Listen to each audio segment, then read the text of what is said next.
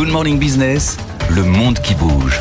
Et on retrouve Benahouda Abdedaïm. On va parler de la fin d'une sorte de deuxième guerre de l'opium. Hein. La Chine qui approvisionnait, c'était une guerre de l'opium inversée. La Chine qui approvisionnait en composant euh, les États-Unis euh, euh, en fentanyl, hein, cette drogue qui fait des ravages aux États-Unis. Là, il y aura un accord.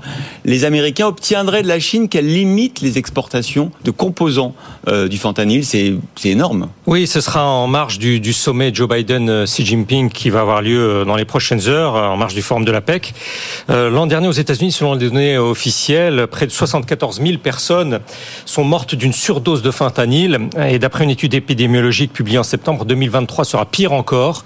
Il y a six mois, dans une note, euh, l'un des principaux centres américains d'études internationales a expliqué comment cet opioïde de synthèse et d'autres de ce type alimentent la plus grave crise de, de drogue de l'histoire du pays, mettant en danger, euh, je cite, non seulement la santé publique, mais aussi la production économique et la sécurité nationale. Washington en tient responsable Pékin pour une part substantielle, en effet, euh, en raison de son refus de sévir contre les fabricants chinois de précurseurs chimiques nécessaires à l'élaboration du notamment par les laboratoires sophistiqués euh, d'organisations criminelles au Mexique. L'accord devrait prévoir euh, que les autorités chinoises contraignent ces entreprises à ne plus répondre aux commandes extérieures suspectes. Les allégations des États-Unis sont allées plus loin encore.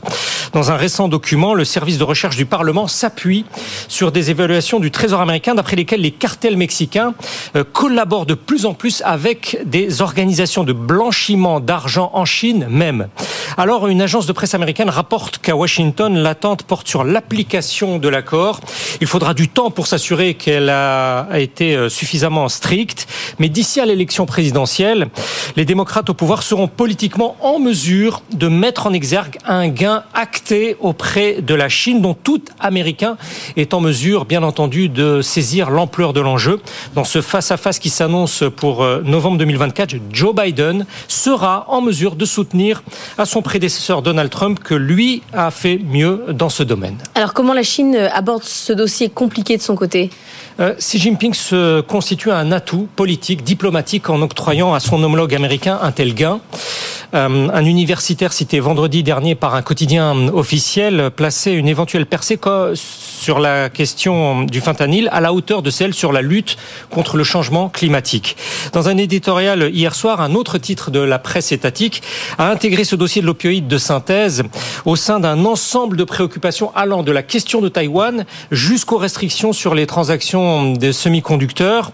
Tous, je cite, sont susceptibles d'être mis sur la table lors du sommet. Dans l'immédiat, le plus concret pour les négociateurs chinois, c'est qu'au terme de ce compromis, le gouvernement américain va lever ses sanctions à l'encontre d'un organe de police scientifique, une entité que Washington accuse de très graves abus dans le Xinjiang, la région de la minorité turcique ouïghour. Or, deux mois rappelons-le, après le début du mandat de Joe Biden, son ministère des Affaires étrangères avait maintenu une désignation de génocide à l'encontre de l'État chinois dans son traitement de cette population.